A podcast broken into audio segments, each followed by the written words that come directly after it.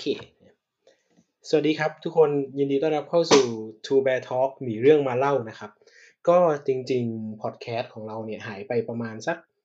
วิกกว่าๆได้แล้วครับ วันนี้ก็เลยกลับมาให้ทุกคนได้ฟังกันอีกครั้งนะครับ อย่างที่อย่างที่ผมเคยบอกไปเนาะว่าช่วงนี้ผมเองครับมีต่อกำลังอินกับการไล่สัมภาษณ์ ไล่พูดคุยกับผู้คนที่เป็นมนุษย์ Data นะครับหรือว่า Data People ในวงการต่างๆ เพราะว่าเชื่อว่า ในแต่ละที่ในแต่ละอุตสาหกรรม ในแต่ละบริษัทเนี่ยก็คงต้องมีชาเลนจ์แล้วก็ความสนุกที่แตกต่างกันไปนะครับ ที่เคยสัมภาษณ์ไปแล้วเป็นซีรีส์นะครับ ไปตามฟังกันได้ก็คือ มีสัมภาษณ์น้องหญิงจากวงในนะครับ มีสัมภาษณ์น้องบอยนะครับจาก SCB นะครับแล้วก็วันนี้นะครับก็เป็นเกียรติมากๆ จะได้รู้จักกับอุตสาหกรรมหนึ่ง ซึ่งก็เป็นอุตสาหกรรมเอ่อ real estate นะครับอสังหาริมทรัพย์ ซึ่งจริง ๆ แล้ว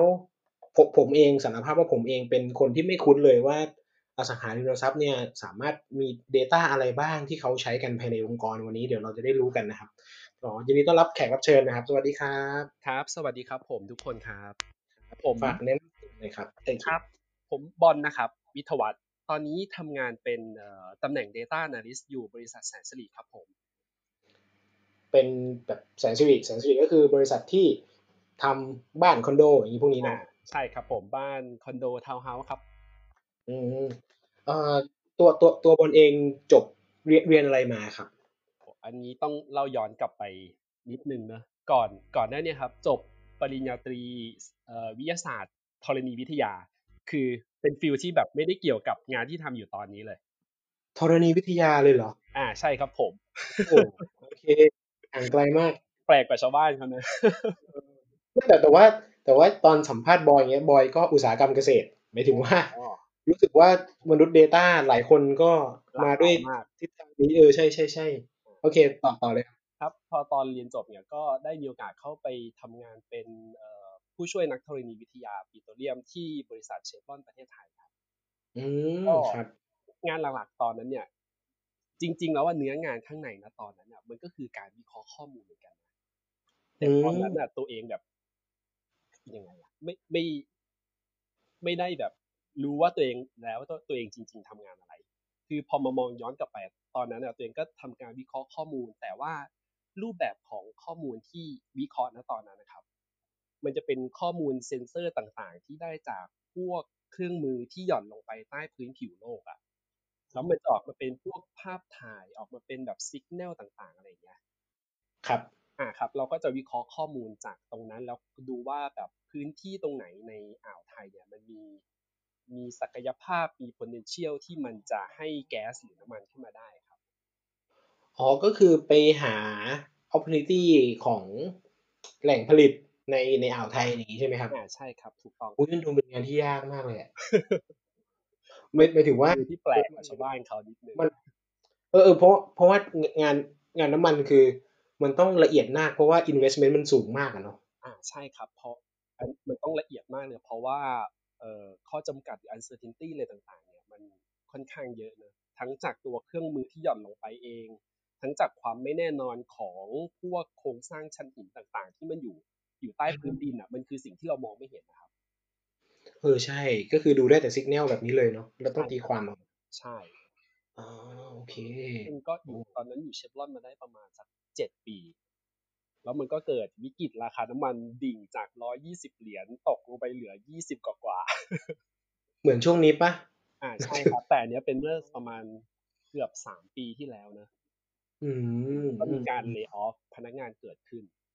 แต่โชคดีที่ว่าตอนนั้นนะตัวเองเป็นเป็นผู้รอดชีวิตจากเหตุการณ์นั้นมาได้ อ๋อ โอ้ survive อ่าเป็นเป็น survivor ครับตอนนั้นแล้วมันก็เลยแบบทำให้เราแบบเออมาฉุกคิดกับตัวเองว่าเวลาเจ็ดปีที่เราคิดว่าเราอยู่ในคอมฟอร์ทโซนมามาตลอดตั้งแต่เรียนจบนะมันเริ่มมันเริ่มที่จะไม่คอมฟอร์ตแล้วทีนี้ก็เลยถามตัวเองว่ามันมีงานฟิลอื่น หรือมันมีสาขาวิชาไหนที่เราแบบ จะไปต่อยอดจะไปพัฒนาตัวเอง เพื่อที่จะ พร้อมเวลามันจะมีเหตุการณ์อะไรที่ไม่คาดฝันเกิดขึ้นในอนาคตนะครับ ก็เลยเลือกไปตัดสินใจไปเรียนปริญญาโทที่เอ่อ Big Data Engineering ที่มหาวิทยาลัยธุรกิจบัณฑิตครับ เหมือนเหมือนแอดบอยเลย อ๋ออ๋อโอเค โอเค เป็นเพราะว่าเอ่อตรงคอร์สเอ้ยเขาเรียกหลักสูตรนั้นดูเป็นที่แรก ๆ ของไทยเปล่าครับ ที่ที่สอนเรื่องนี้โดยตรงอะไรเงี้ยอาใช่ครับ เป็นที่แรกๆเลย อืมๆๆๆ ลูกศิษย์ยุคนั้นนี่ออกมาเติบโตกันสุดยอด เป็นเรียกว่าเป็นผู้บุกเบิกตลาดดีกว่าเออเออใช่เป็นแบบเป็นเป็นสถาบันผลิต Data มนุษย์ Data แบบรุ่นแรก ๆ ของไทยอะไรงี้ครับผมอืมๆครับ ก็พอ พอเริ่มรู้แล้วว่า อะพอไปเรียนสักประมาณปีครึ่งมั้งครับ ตอนนั้นก็เลยแบบตัดสินใจแล้ว อยู่ดีๆ แบบ เดินลุกขึ้นไปบอกหัวหน้าที่เชฟรอนเลยว่า ผมขอลาออก โอ้เจ๋งใช่ไม่ทั้ไม่แต่งๆที่แบบยังเรียนไม่จบเลยนะ แต่ไอความคิดว่าอยากจะลาออกเนี่ย มันเริ่มมีประมาณประมาณสามปีสุดท้ายตอนที่อยู่เชฟรอนเนี่ยแหละอ๋ออืมเพราะเรามองมองหาสิ่งที่มันเออพยายามออกจากคอมฟอร์ตโซนอยู่แล้วอยู่อาแล้วใช่ไหมใช่ครับ ก็อืมเลยเดินออกไปบอกหัวหน้าเลยหัวหน้าแกแอบอึ้งๆเหมือนกันตอนนั้น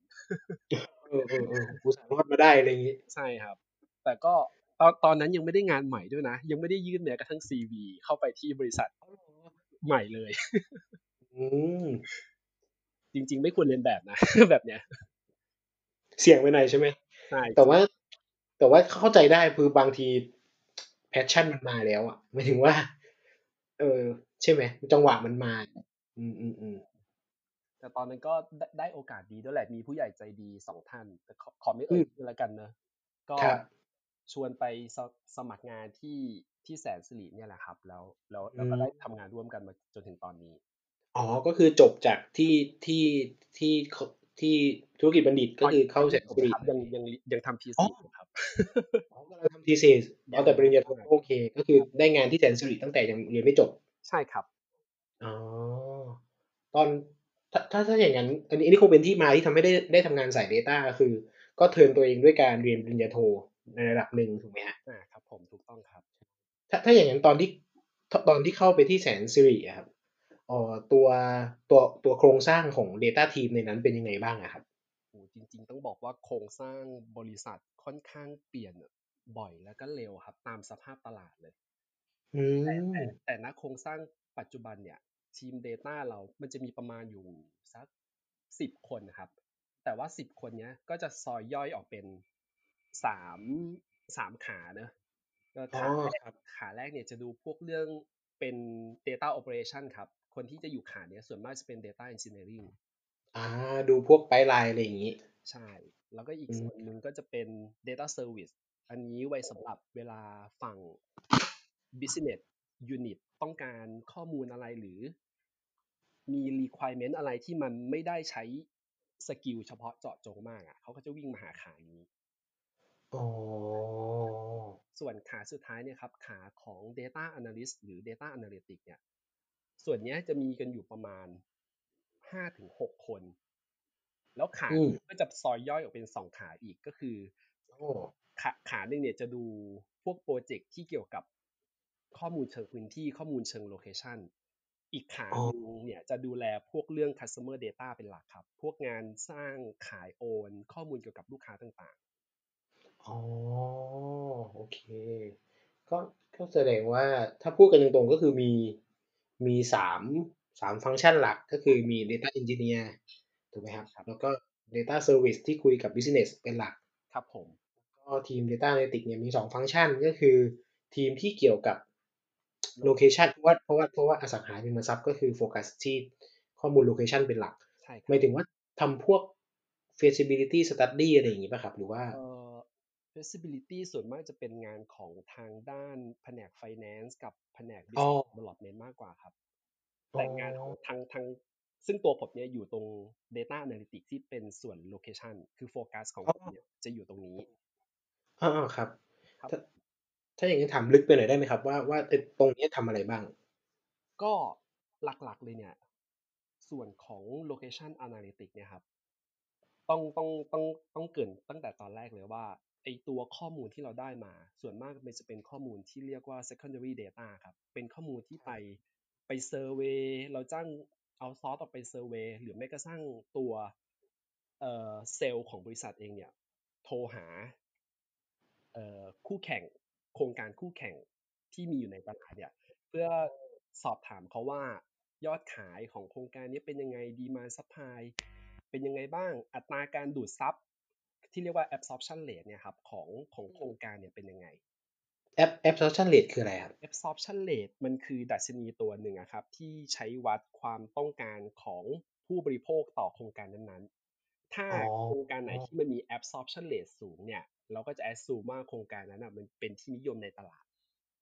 อ๋อโอเคครับ ครับผมก็ครับพอได้ Data พวกนี้มาเนี่ย มันก็จะ มันก็จะมีอีกทีมหนึ่งเนี่ยที่เราช่วยกันทำงานก็คือทีมวิจัยครับทีม research ซึ่งเขาเป็นเจ้าของข้อมูลตัวนี้ แล้วเราเราที่เป็นทีม location เนี่ยจะเป็นคนกลางก็คือเป็นคนที่ไปหยิบ Data ก้อนเนี่ยครับ เอามาใช้ประโยชน์ปั่นเป็นโมเดล หรือแม้กระทั่งแดชบอร์ดง่ายๆเเพื่อไป recommend ให้ทางพวก executive management นะครับ ดูว่าตอนนี้ market movement มันเป็นยังไงบ้าง หรือแม้กระทั่งว่าพื้นที่ที่จะมีศักยภาพในอนาคตเนี่ยครับ เราควรจะไปลงทุนที่พื้นที่ไหนเป็นหลัก อืมแปลแปลว่าข้อมูลเนี่ยก็คือฝั่งฝั่ง research เป็นคนเป็นคนเก็บเอาไว้ เป็นคนทำวิจัย เป็นคน collect data เป็นคนทำ survey นู่นนี่ แล้วก็เราไปเอามาหามุมมองต่อ ถูกไหมครับ อ่า ใช่ครับผม ซึ่งซึ่งงานก็ไม่ได้ทับกัน มีบางส่วนที่ overlap กันอยู่นิดนึงแต่แต่คือทางทางทีม location team เนี่ย จะมีเขาเรียกว่าอะไรอะ จะมี technical skill ที่เจาะจงมากกว่าครับ อย่างในเรื่อง prediction หรือแม้กระทั่งการเตรียมข้อมูลที่มันในระดับที่ยากขึ้นเนี่ยครับ จะมี skill มากกว่าทางด้าน researchอ๋อโอเคถ้าถ้างั้นเดี๋ยวก่อนลงลึก อีกอีกอีกทีมหนึ่งอะครับที่เป็น customer data อ๋อ customer data ตรงนี้ส่วนมากจะดูพวกงานเอ่องานขายและงานโอนเป็นหลักครับ อืม หรือแม้กระทั่งเอ่อไปวิเคราะห์วิเคราะห์พวก questionnaire ต่างๆ ที่ลูกค้าเข้ามาเยี่ยมชมโครงการอะไรอย่างเงี้ยว่า แต่ละโครงการเนี่ย มีลูกค้าที่มีเพศไหนกลุ่มรายได้แบบไหน หรือมีไลฟ์สไตล์แบบไหนเข้ามาดูโครงการนั้นนะครับ อืม ก็คือวิเคราะห์ วิเคราะห์คนที่มา มา ณ โครงการนั้น ๆ ถูกไหมครับ ในขณะที่ location ก็จะวิเคราะห์ภาพอีกภาพหนึ่ง ก็คือเป็นศักยภาพของทำเลนั้น ๆ หรือว่าโซนนั้น ๆ ถ้าอย่างนี้ งานมันก็ต้องมหาศาล เพราะว่าจำนวนโครงการมันก็เยอะมากเลยป่ะครับ เออใช่ครับจำนวนโครงการทั้งที่เป็นโครงการเก่ายังขายน้ำหมด แล้วก็โครงการใหม่เนี่ยมัน มันเยอะมากเลย ซึ่งตรงนี้มันจะเป็นความเหนื่อยของ outsource แล้วก็ทีม research ที่ลงไปเก็บข้อมูล แล้วก็เอามาใส่ในระบบให้กับทางบริษัท อ๋อ โอเค ก็คือฝั่ง collect data ก็จะเหนื่อยหน่อย เพราะว่ามัน variety มันเยอะอะไรอย่างงี้ป่ะครับใช่ครับ แล้วก็ uncertainty จะเยอะด้วยทั้งข้อมูลผิดที่เกิดจากความผิดพลาดของคนที่กรอกเข้าระบบเองเนอะกับข้อมูลแบบ ซึ่งตรงนี้มันเป็นสิ่งที่เราไม่รู้ก็คือมันผิด จากการที่เราไป survey มาผิดหรือว่าการที่ทีม research เนี่ยโทรหาโครงการคู่แข่งอะ แล้วเขาดันให้ตัวเลขปลอมมาอะไรอย่างเงี้ยอ๋อคือเขารู้เขาก็รู้อยู่บ้างไงครับว่าให้เลขปลอมในในวงการเนี่ยครับจะจะรู้กัน เพราะว่าแบบ มันจะมีเรื่องตลกในกลุ่มของเซลล์ที่เราเล่าให้สู่กันฟังเนี่ยว่าแบบไปไปปลอมตัวเป็นลูกค้าเนอะไปไปโครงการคู่แข่ง แล้วทำแบบว่า mystery shopperอ่าใช่ประมาณนั้น ถามว่าขายได้กี่ยูนิตแล้ว ขายดีไหมขายให้ใครอะไรอย่างเงี้ยอ่าแล้วเซลล์ที่อยู่ที่อยู่โครงการคู่แข่งก็จะถามกลับมาว่า วันนี้จะมาถามอะไรอีกล่ะอะไรอย่างเงี้ยโอ้โหโหดโหดมากโหดอยู่ครับโอ้ เพราะว่าเพราะว่าจริง ๆ มันก็เป็นข้อมูลที่ไม่ได้ได้มาโดยง่ายเราไม่ถึงว่ามันไม่มันไม่ใช่ข้อมูลที่เปิดเผยโดยทั่วไปอะไรอย่างเงี้ยมันก็ต้องมีวิธีการในการ collect ต่างหากถูกต้องครับอ๋อโอเค แปลว่าตอนนี้ตอนนี้มีมีกี่คนกี่คนนะครับทีม Data เอ่อถ้าทางฝั่งที่เป็น location team เลยอะจะมีด้วยกันสี่คน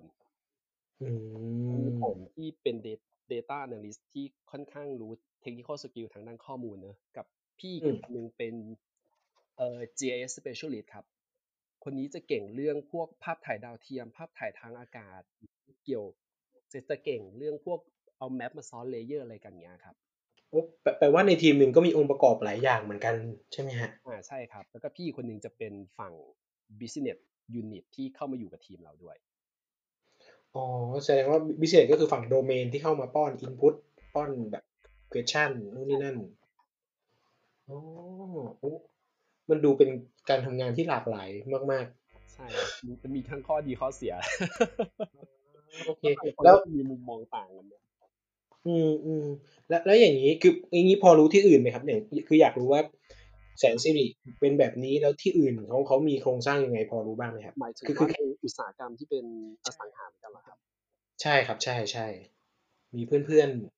จริงๆ เคยคุยกับคนรู้จักท่านหนึ่งอะครับ เอ่อโดยปกติแล้วเนี่ยทุกบริษัทที่อยู่ในอุตสาหกรรมเนี้ยเขาจะมีพื้นฐานเนี่ยเขาทีม Data เขาอะมันจะเริ่มจากทีมวิจัยคือทีม Research ก่อน อืมอย่างอย่าง SC Asset ครับ ตอนเริ่มต้นเนี่ย อันนี้เท่าที่ผมรู้นะ ตอนเริ่มต้นเขาก็จะมีทีมวิจัยก่อนอืม ตอนนี้ก็เหมือนเขาจะเริ่ม build ทีม Data ขึ้นมาแล้ว แต่มันก็จะมีบางงานบางฟังก์ชันเนี่ยของทีม Research กับทีมวิจัยที่มัน overlap กันอยู่อ๋ออ๋อแสดงมันมันค่อยๆค่อยๆเปลี่ยนแหละเพราะว่าคิดคิดว่าหลัก ๆ คือก่อนหน้านี้มันคงเป็นทีมวิจัยเป็นปกติที่หาพวก location หาพวก consumer insight อ่าครับผมอืมโอเค ถ้าอย่างอย่างนี้ ตอนที่บอลเรียนปโทครับ น่าจะเจอ Data หลากหลายแหละ แบบสิ่งที่เรียนใช่ไหมทีนี้อยากรู้ว่าลักษณะเฉพาะของข้อมูลในธุรกิจอสังหาเนี่ยมันมีอะไรบ้างถ้าคนทำ Data สักคนหนึ่งอยากเข้าไปในธุรกิจเนี่ยมันมีข้อมูลอะไรบ้างที่เป็นลักษณะเฉพาะตัวเลยของอสังหา มีไหมฮะ ตรงนี้ตอบได้เลยครับคือความเฉพาะตัวของข้อมูลในอสังหาคือมันมีแลและ ติจูดและลองติจูดติดเข้ามากับตัวข้อมูลด้วย เออ ใช่ที่ชุดอื่นไม่ค่อยมี ใช่ชุดอื่นไม่ค่อยมีครับ เออเออมีมีมีไหมครับ นอกจากรัดลอง อ่า แล้วก็จะมีข้อมูลอีกส่วนนึงครับ ตรงนี้มันจะเป็น public data เนี่ย เราจะได้มาจากการไปซื้อหรือไปสเควปมา เขาจะเรียกว่า point of interest ครับ หรือถ้าพูดให้เข้าใจง่าย ๆ ก็คือมันคือสถานที่สำคัญต่างๆ ที่มันอยู่อยู่บนแผนที่เนี่ย ไม่ว่าจะเป็นมหาลัยโรงเรียน ห้างสรรพสินค้าหรือแม้กระทั่งทางด่วนหรือ BTS MRT นะครับ พวกกลุ่มนี้จะเรียกว่าข้อมูลกลุ่ม POI point of interest อ๋อหมายหมายถึงว่าสมมุติว่าผมผมไปดูโซนพระรามเก้ามันก็จะมีข้อมูลว่าพระรามเก้ามันมีสถานที่สำคัญอะไรบ้างใช่ไหมครับอ่าใช่ครับผมอ๋อแล้วมันรู้ถึงขั้นแบบความหนาแน่นของทราฟฟิกเลยป่ะครับ ว่าแบบสมมติว่า เซ็นทันมีเซ็นทรัลพระรามเก้ามีโรงเรียนอะไรไม่รู้มีมีเอ่อเอ่ออะไรสถานี MRT อะไรอย่างเงี้ยครับเขาดูอะไรบ้างครับเวลาดูได้ข้อมูล POI มากันตอบคำถามต่อกันนะคือเราไม่รู้ถึงระดับ traffic หรือระดับ movement ของคนในพื้นที่ แต่เรารู้ระดับของตัวประชากรที่อยู่ในพื้นที่นั้นๆหรือแม้กระทั่งความหนาแน่นของสิ่งปลูกสร้างที่อยู่ในพื้นที่นั้นๆนะครับ เพราะมันจะมีวิธีการเฉพาะทางอย่างหนึ่งทางด้าน GIS นะที่แบบพอเราได้ข้อมูลที่เป็นประชากรตามเขตอะเนอะมันก็มาในรูปแบบของตารางเนี่ยแหละ แต่ทีเนี้ยมันจะมีสกิลบางอย่างของทางด้าน JS อะที่เราที่เขาสามารถเปลี่ยนไอ้ตัวเลขตัวเดียวเนี่ยให้กระจายลงตามตึกที่อยู่ในพื้นที่นั้นๆได้อ๋อซึ่งตรงเนี้ยจากตัวเลขตัวเดียวอะ มันก็ทำให้เรารู้ได้ว่าความหนาแน่นในแต่ละพื้นที่อะ หรือในแต่ละตึกอะมันมีความแตกต่างหรือเหมือนกันยังไงบ้างอืมแปลว่าจริง ๆ แล้วถ้าข้อมูลอสังหาเนี่ยเอกลักษณ์เฉพาะตัวเลยคือด้านที่มันเป็นแบบ GIS ที่เป็น location base อะไรพวกนี้เนาะใช่ไหมใช่ครับ ถ้าเกิดว่ามีสกิลพวกนี้ติดตัว รู้เรื่องพวกนี้ เอ้ย เอางี้ก่อนก่อนจะสมัครเข้าเป็น Data Analyst ของโซนอสังหาเนี่ย ควรรู้เรื่องพวกนี้เลยป่ะครับ เอ่อถ้าให้ตอบจากตัวผมเองอะ่ะไม่จำเป็นต้องรู้ก็ได้ แต่ด้วยนะโดเมนที่ผมย้ายมาครับ มันคือฝั่งฝั่งเอ่อปิโตรเลียมเนอะข้อมูลตรงนั้นอะมันก็มีโลเคชันติดอยู่ เพราะเราต้องรู้ตำแหน่งของหลุมเจาะเพราะฉะนั้นมันจะมีคอมมอนสิ่งที่เหมือนกันบางอย่างร่วมกันอยู่ครับ ก็เลยอาจจะทำให้ผมนำพาอยู่มันมาอยู่ในอินดัสทรีนี้ได้อ๋อโอเคโอเค โอเค คนที่ฟังอยู่นะครับ คือคือผมเองคิดว่า ถ้าอยากเข้าไปแล้ว แล้วทำงานได้อย่างไม่เพลนมากนักเนี่ย ก็ควรศึกษาเข้าไปสักหน่อย สำหรับพวกเอ่อ GIS Location อะไรพวกนี้ เพราะว่าคิดว่ามันเป็นเทคนิคที่เป็นเทคนิคต่างหากที่ที่ไม่ได้อยู่ในข้อมูลชุดอื่นๆ เท่าไรไม่ค่อยเจออาใช่ครับ ต้องฝึกเยอะหน่อย ใช่ไหม?แล้วถ้าถ้าคนที่เป็น Data People เนี่ยถ้ามี skill ของ GIS อะผมว่าจะได้เปรียบ ไม่ใช่ได้เปรียบสิ น่าจะเป็นสิ่งที่มันโดดเด่นขึ้นมามากกว่า Data People ท่านอื่นๆด้วยเพราะว่ามันค่อนข้างเป็น skill ที่มันเฉพาะเจาะจงสำหรับงานบางงานอะเนาะอ๋อเออๆมันมันดูเป็นสมมุติว่าถ้าถ้าเป็น Data ทั่วไปก็จะแบบมีอาวุธแบบปืนกลทั่วไปอะหมายถึงว่าทำ Stat ได้ทำ Model เบื้องต้นได้อะไรอย่างงี้ใช่ไหมแต่ว่าถ้า GIS ก็คือแบบ มีอาวุธเฉพาะอาวุธลับ ของเราคือ Location Lat Long เออเออๆๆโอเคเฮ้ยไม่ไม่ค่อยเจอครับหมายถึงว่าเพิ่งเพิ่งคิดได้เหมือนกันทั้งๆที่ควรจะสำนึกได้ว่าออสังหามันมี GIS อยู่ แต่ว่าพอคุยจริงๆก็รู้สึกว่าเออมันสำคัญมากๆเลยอืมๆแล้วแล้วอพอพอจะเล่า routine จ็อบให้ฟังได้ไหมครับ?ในแต่ละวันอะไรอย่างเงี้ย Data เดตการเป็น Data ที่อสังหาให้ทำอะไรบ้าง รีพอร์ตใครดึงข้อมูลอะไร?ถ้า ตื่นเช้ามาทุกวันครับ อย่างแรกเลยคือจะมานั่งเช็กแดชบอร์ดก่อน ก็คือเราเอาเราเอาไอ้ตัวข้อมูลที่เราได้มาจากทีมวิจัยอะเนาะมามา visualize คือมันจะมี 2 แบบยงานแดชบอร์ดอันหนึ่งคือ visualize ไปตรงๆเลย ให้เขาเห็นภาพว่ามูฟเมนต์ของโครงแต่ละโครงการบนตลาดมันเป็นยังไงบ้าง กับอีกอันหนึ่งคือเอามาทำเป็น rule base prediction ของเราก่อน แล้วก็ค่อย visualize ออกมาเป็น land potential ในอนาคตอะครับ อืม โอเค ก็คือทำทำแล้วก็ recheck result ตัวเองถูกไหมครับ?ใช่ครับ ทุกเช้าอืเลยมครับ หรือแม้กระทั่งบางทีก็เช็กไม่เจอเองหรอกก็มี Business Unit เช็กเจอบ้าง หรือแม้กระทั่งพี่ๆท่านอื่นในทีมอย่างเงี้ยครับ ช่วยกันเช็กอ๋อเยอะไหมครับ ในสิ่งที่ต้องเช็กในแต่ละวัน?อู้แล้วแล้วแต่เลยครับ บางวันก็แทบไม่เจออะไรผิด บางวันคือถ้ามันไม่มีข้อมูลอะไรไหลเข้ามาใหม่ครับ เราก็จะแทบไม่ต้องเช็กเลย แต่อ๋อถ้าโอเคมันถึงฤดูที่ ทางทีมวิจัยหรือทีม outsource เนี่ยออกไป survey ข้อมูลแล้วอะแล้วเอามากรอกเข้าในระบบตอนนั้นน่ะงานจะเข้าทีม Location แล้วครับ เพราะเราต้องมานั่งเช็กอ๋อเพราะมันจะมี input ชุดใหม่เข้ามาใช่อ๋อโอเอหมือนเป็นการ support ทีม research ไปในอีกทางหนึ่งด้วย ว่าช่วยเขาตรวจสอบข้อมูลที่เข้ามาในระบบอ๋อเออๆแล้วถ้าเจอ Missing อย่างเงี้ยครับ ก็คือ feedback กลับหรือว่าทำยังไงกับมัน? เอ่อมีทั้งที่ feed back กลับ แล้วก็แก้แก้ไขเองอ๋อโอเค กับอีกส่วนหนึ่งก็จะเป็นพวก อันนี้ยังอยู่ใน routine เนาะอีกส่วนหนึ่งก็ยังเป็นพวกงานที่เป็น Special พรอเจกต์จากตัว Business Unit ต่างๆอะครับ อันนี้จะครับเป็ับนสิ่งที่คาดเดาไม่ได้เลย ว่ามันจะมี project พิเศษอะไรเกิดขึ้น แล้วมันถูก handover หรือเขามาขอความช่วยเหลือทีม Data Analytics ให้ไปช่วยทำงานบ้าง มันก็จะเป็น Ad-hoc อย่างงี้ใช่ไหมครับ?ใช่เป็น Ad-hoc ครับผมอืมพอพอเล่าได้ไหมครับว่า Ad-hoc ที่เจอบ่อยๆ ที่แบบโดน request บ่อยๆ เป็นเป็นแบบไหน?เอ่ออย่างเช่นล่าสุดเลยครับ มันเป็น Special project ของทางฝั่ง Marketing Intelligence เนาะก็คือครับเขาอยากรู้เอ่อ Customer Journey บนออนไลน์ ว่า อืมว่าลูกค้าของแสนสิริเนี่ย มีการเดินทางไปในแต่ละ Marketing Touch Point รูปแบบไหนบ้าง บนดิจิทัลใช่ไหม?ใช่บนดิจิทัลครับ อย่างเช่น อ่า ถ้าเขาเข้ามาดูเฟซบุ๊กแสนสิริ step ต่อไปเนี่ยเขาจะเดินทางไปที่ไหนต่อ?อืมจะไป search keyword จากเอ่อ keyword แสนสิริไหม?จากกูเกิลอะไรอย่างเงี้ยครับ อืม ก็ก็หมายถึงว่าหลังจากนั้นก็สรุปมาเป็นแบบ segmentation เป็น journey ของคอนใช่ sumer แต่ละกลุ่มงี้เปล่าครับ?ใช่ครับ สรุปออกมาเป็น journey เพราะว่ามันมีอืมมันมี insight อย่างหนึ่งของบริษัทไม่ไม่แน่ใจว่าพูดได้เปล่าแต่ขอพูดแล้วกันอ้าวอย่างเช่นถ้าเนกิดว่าสมมุติไม่ได้บอกนะครับอ่าพูดพูดได้ครับไม่เป็นไร อย่างเช่นสมมุติมีลูกค้าไม่ใช่สิ potential customer เนาะก็คือคนที่มีโอกาสที่จะเป็นลูกค้าเนี่ย เข้ามอาืมกรอก lead คือทิ้ง information ให้เราไว้ในระบบเนี่ยหนึ่งอืมร้อยคนเนี่ย มันจะมีแค่25คนเองที่เข้ามาเยี่ยมชมโครงการ อ๋อ ซึ่งยังไม่ใช่ conversion ด้วยเนาะมันเป็นแบบแค่ next stage แค่วิสิตใช่เป็นแค่โปรเซสที่อยู่ตรงกลางเนอะระหว่าง ระหว่างกรอก lead กับเข้ามา booking booking โครงการก็คือจองโครงการทีเนี้ยตัวเลขมัน drop เยอะมากเลยหนึ่งร้อยเหลือแค่ยี่สิบห้า มันเลยทำเกิดไอโจทย์ของตัว customer journey บนออนไลน์ขึ้นนะครับ อ๋อ ว่าหายไปไหนใช่ไหมใช่ว่าหายไปไหนแล้วแบบไอหนึ่งร้อยคนเนี่ยเขาเดินเดินทางยังไงบ้าง ความยากอย่างหนึ่งของโปรเจกต์เนี้ยมันเกิดตรงที่journey อะมันเกิดบนออนไลน์อืม conversion ไอตัวกึ่งกลางของ conversion เนี่ย ซึ่งก็คือให้คนเข้ามาเยี่ยมชมโครงการเนี่ยมันดันเกิดที่ออฟไลน์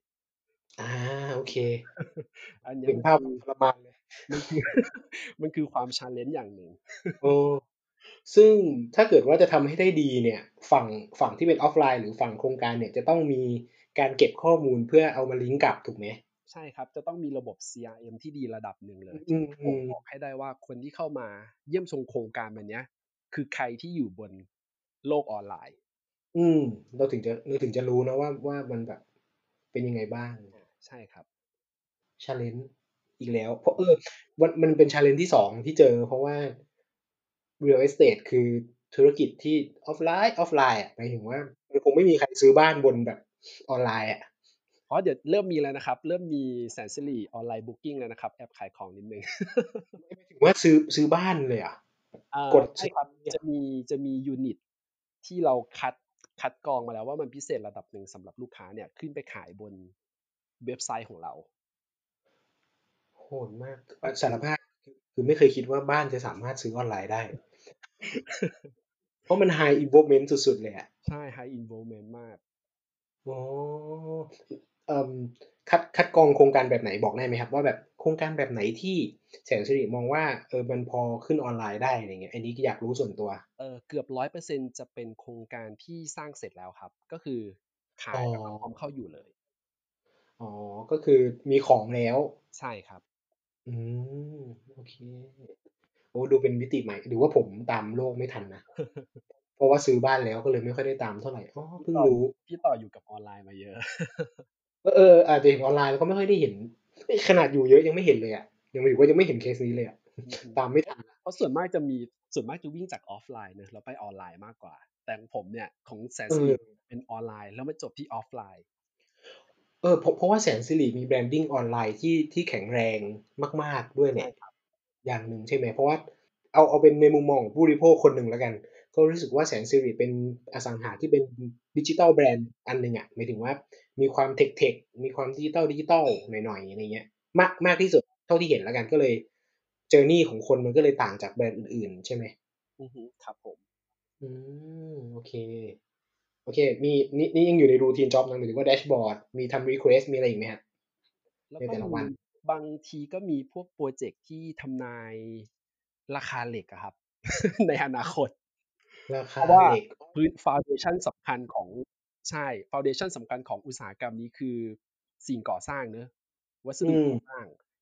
เอ่อเพราะฉะนั้นอันนี้คือโปรเจกต์อีกโปรเจกต์หนึ่งที่ผมเคยไปช่วยทางฝั่ง business unit เหมือนกันก็คือทำ forecast ราคาเหล็กในอนาคตอะครับโอ้โหมันหลากหลายหลากหลายมันเนี่ยงานโอ้โหถ้าถ้าอย่างนี้ต้องต้องทำทุกอย่างเลยปะแบบราคาของจากประเทศจีน เพราะว่าเพราะว่ามีหลาย ๆ ไม่รู้แสนสิริมีแต่ว่า มันมันก็มีหลายหลายหลายหลายอย่างที่มันต้องนำเข้ามาจากแบบต่างประเทศถูกไหมพวกวัสดุทั้งนำเข้าและในประเทศครับผม อืมอืมอืมก็ก็ทำทำไมถึงเป็นราคาเหล็กแค่อยากรู้ เพราะว่ามันมีจะมี process เรื่องไป bidding ไอตัวเหล็กเหล็กเหล็กเส้นมาครับ มาสร้างเป็นโครงสร้างของอาคาร ทีเนี้ยโจทย์มันมาคือเราจะ bidding ยังไงให้เราได้ผลประโยชน์ให้ได้ profit มากที่สุด อันนี้ก็จะเหมือนแบบ เป็นไฟแนนซ์นิดนึง ใช่เป็นไฟแนนซ์นิดนึง แต่ตรงนี้มันจะไม่ค่อยยากเพราะว่าทางฝั่ง business user อะเขา identify factor มาให้แหละว่าเขาอยากได้อะไรเอามาพยากรณ์อ๋อมี attribute ให้แล้วใช่มี attribute ให้เรียบร้อย เราก็แค่ไปปั่น time series model ขึ้นมา แล้วก็ส่งมอบงานให้ทางฝั่ง BU ครับ โอ้โอ้โหหลากหลายมากเลยอะอาจจะอาจจะคงเพราะ real estate มันมีหลายมันมีหลายปัจจัย consumer location material ในการก่อสร้างมัน investment สูงทั้งนั้นเลยอืมใช่ครับอ๋อโอเคอุ้ย มันดูเป็นงานที่ต้องรู้รอบด้านมากๆเลยอะ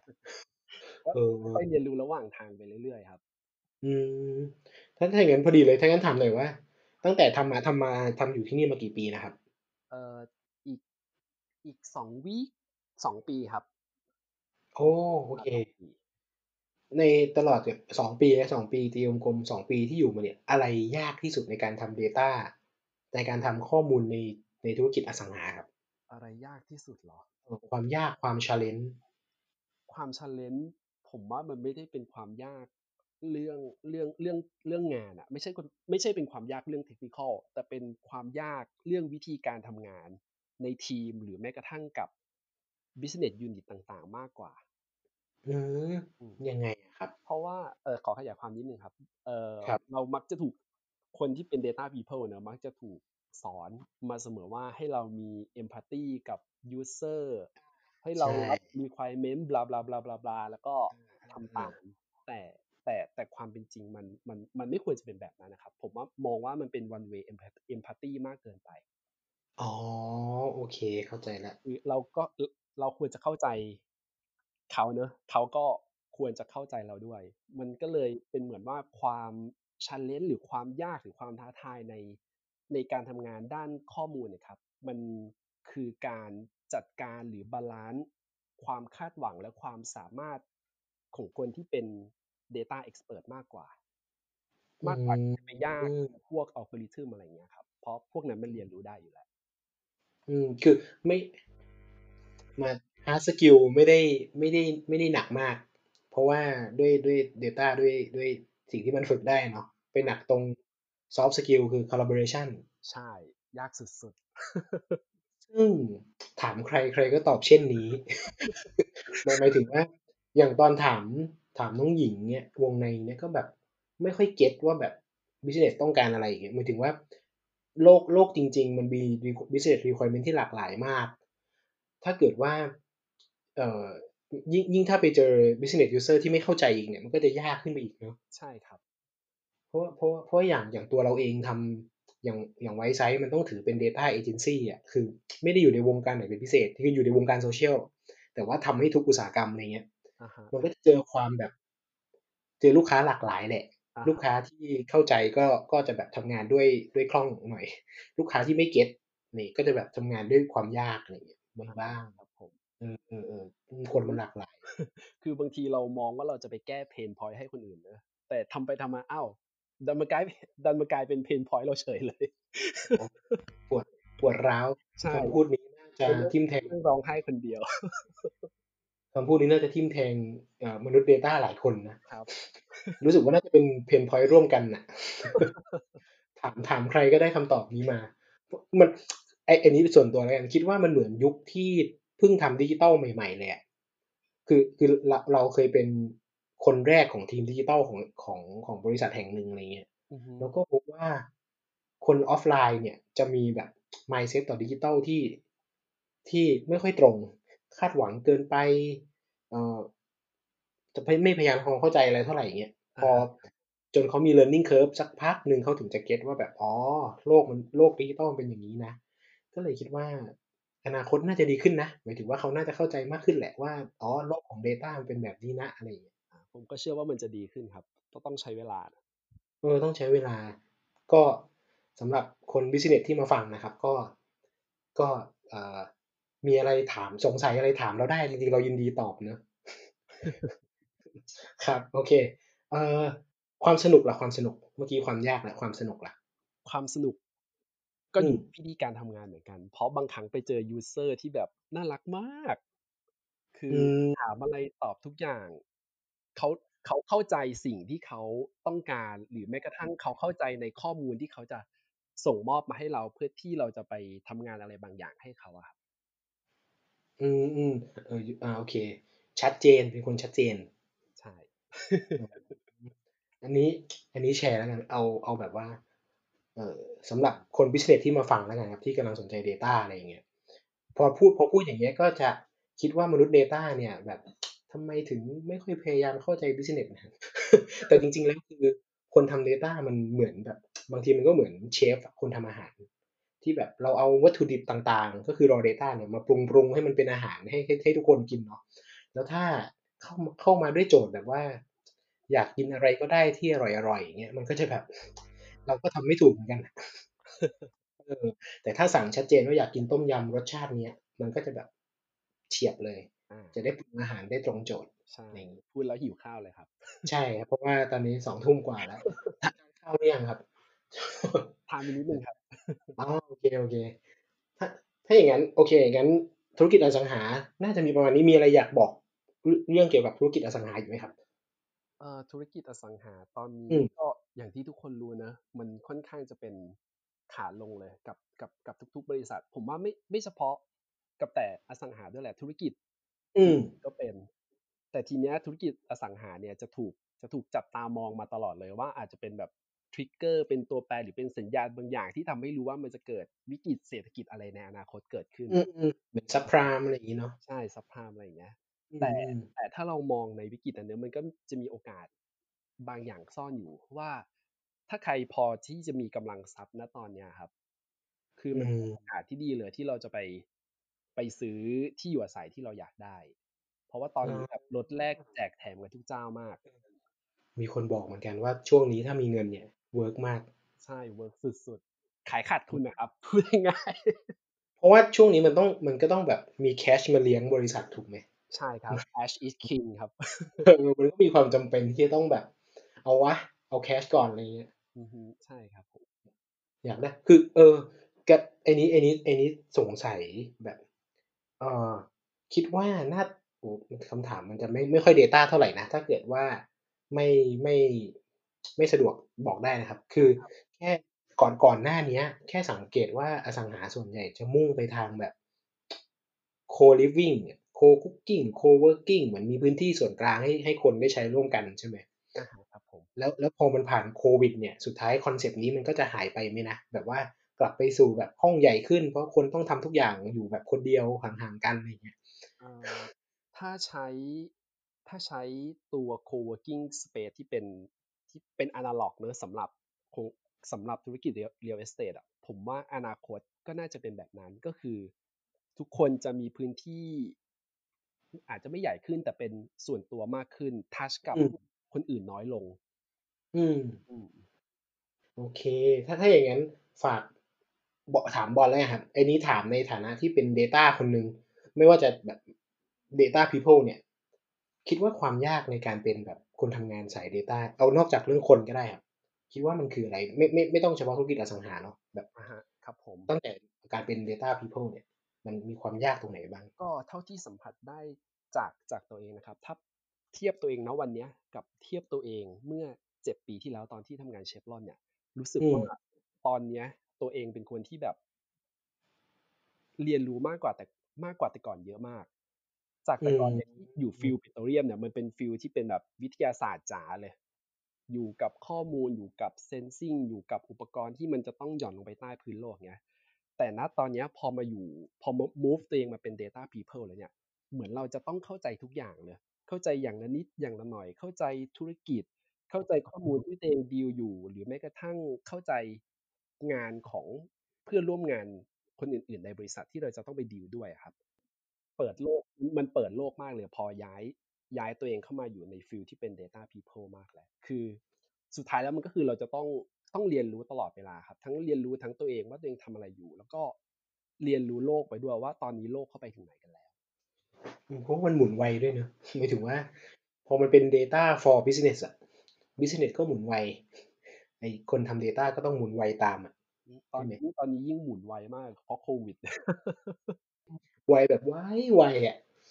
มีมีแต่คนถามหา new normal โดยที่เออไม่รู้เหมือนกันว่า new normal มันคืออะไรอะแบบไม่รู้มันจะเปลี่ยนเป็นอะไรนึกออกปะเออ และแล้วแล้วความเรียนเรียนรู้ไวนี่ถือเป็นยากเป็นความยากหรือความสนุกการการที่ต้องเรียนรู้เยอะๆแบบนี้ทั้งคู่ครับ อืมอืมอืม บางเรื่องพอพอนั่งอ่านไปแล้วเนอะแบบ อย่างเช่นพวก deep learning อะไรอย่างเงี้ยอืมอืมเก็ตเลย ผมไม่เข้าใจเลยว่า neuron network อะไรอย่างเงี้ยมันทำไมมันต้องทำอย่างนี้วะอะไรอย่างเงี้ยอืมอืมอืมพอพอเราอ่านไปเรื่อย ๆ แล้วเราเรารู้สึกว่าเราไม่ไม่ enjoy หรือไม่สนุกกับมันเนอะเราก็จะเริ่มเปลี่ยนหัวข้อแล้วอ่าโอเคอ่านเรื่องอื่นแทนไปอ่านเรื่องทฤษฎีกราฟ ดูซิว่าเอ่อ location เนี้ยมันสะ พวกโลเคชัน data มันสามารถเอามาสร้างเป็นกราฟ แล้วดูความสัมพันธ์สร้างมาเป็น cluster อะไรเงี้ยได้ไหมครับ อืมอืมอืมกำลังเรียนเรื่องเดียวกันเลยอะเอ๊ะแล้วในบรรดาแบบสกิลที่เรียนที่เรียนทั้งหมดที่ศึกษาทั้งหมดในช่วงแบบ ที่มาทำ Data อย่างเงี้ยครับ คิดว่าอะไรยากที่สุดอะไรยากที่สุดเหรอ โอ้โอ้โอ้ ก็ deep learning เลยครับ ที่พูดไปเมื่อสักครู่นี้ อืมอืมอืมแล้วอะไรสนุกสุดตอนนี้ อะไรสนุกสุดเหรอครับ ใช่ใช่ใช่ต้องเป็นทฤษฎีกราฟครับตอนนี้ เพราะเป็นเป็นมันเป็นส่วนหนึ่งของงานวิจัยตอนนี้ของผมก็งานวิจัยปอโทอ๋อโอเค ถ้าสนุกกับสิ่งที่สิ่งที่จะต้องทำจบตัวจบนี้ก็ถือว่าโชคดีนะครับเพราะบางคนอาจจะไม่สนุกอะไรอย่างนี้อืมถ้าถ้าอย่างนั้น เออคำถามสุดท้ายแล้วกันครับ ฝากให้ฝากให้บอลฝากถึง ฝากถึงใครดี น้องๆเหรอเออเออเพราะบอลก็ยังแบบ ยังอาจจะน้อง เอาให้บอลฝากถึงที่อยากทำงานที่ก็ได้แล้วแหละ อะไรนะครับ ผมสามสองแล้ว เรียกคนอื่นน้องๆก็ได้ ถ้าอย่างนั้นให้ให้บอลฝากถึงน้องๆหรือคนอื่นที่อยากมาทำงานในสาย Data หน่อยครับว่า ว่าเขาควรจะรู้อะไรเขาควรจะฝึกยังไง ควรจะมี mindset ยังไงบ้างเนี่ยครับสำหรับน้องๆหรือเพื่อนๆท่านอื่นๆนะครับ ที่อยากเข้ามาอยู่ในสาย Data เนี้ยคำถามแรกคืออยากให้ถามตัวเองก่อนว่าตัวเองพร้อมที่จะเรียนรู้ตลอดเวลาหรือเปล่า เพราะ field เนี้ยมันเป็น field ที่ที่ไวและเร็วมากเลย มีอะไรใหม่ ๆ เกิดขึ้นตลอดเวลา ถ้าเราค่อนข้างที่จะเป็นคนที่แบบ ชอบคอมฟอร์ทโซนชอบหยุดนิ่งอะไรเงี้ยผมคิดว่างานสาขาเนี้ยอาจจะไม่ค่อยเหมาะสักเท่าไหร่ อืมเออใช่ครับ กับอีกอย่างหนึ่งคือ อันนี้สำหรับน้องๆจบใหม่ครับ จากที่เห็นแบบบางคนแบบโอ้อยากเรียน Data Science อยากเรียนพวกสแตทเพราะเพราะเพราะเงินเดือนสูงนะแต่จริง ๆ แล้วเนี่ยอยากให้ถามตัวเองก่อนว่าตัวเองนอกนอกจากเรื่องเงินเนี่ยอยากให้ถามก่อนว่าตัวเอง ชอบงานนี้จริงๆไหม เพราะว่าหลาย ๆ อย่างที่อยู่ในห้องเรียนนะครับ พอมาเจอในชีวิตจริงเนี่ย มันเป็นคนละอย่างกันเลย อืมยกตัวอย่างง่ายๆกันเลยคือเนี่ยอ่า data set เนี่ยที่เราเรียนกันเนี่ยโหเป็นข้อมูลที่แบบโคตรคลีนมากแทบไม่มี null value เลย พอมาเจอในชีวิตจริงเนี่ย ผมเจอข้อมูลครั้งแรกของแสนสิริเนี่ยผมแทบจะร้องไห้เลยก็ไครับ ใช่เพราะมันไม่เหมือนกับที่อาจารย์สอนมาเลยตอนที่เรียนปอโท จริง ชีวิตชีวิตจริงเนาะ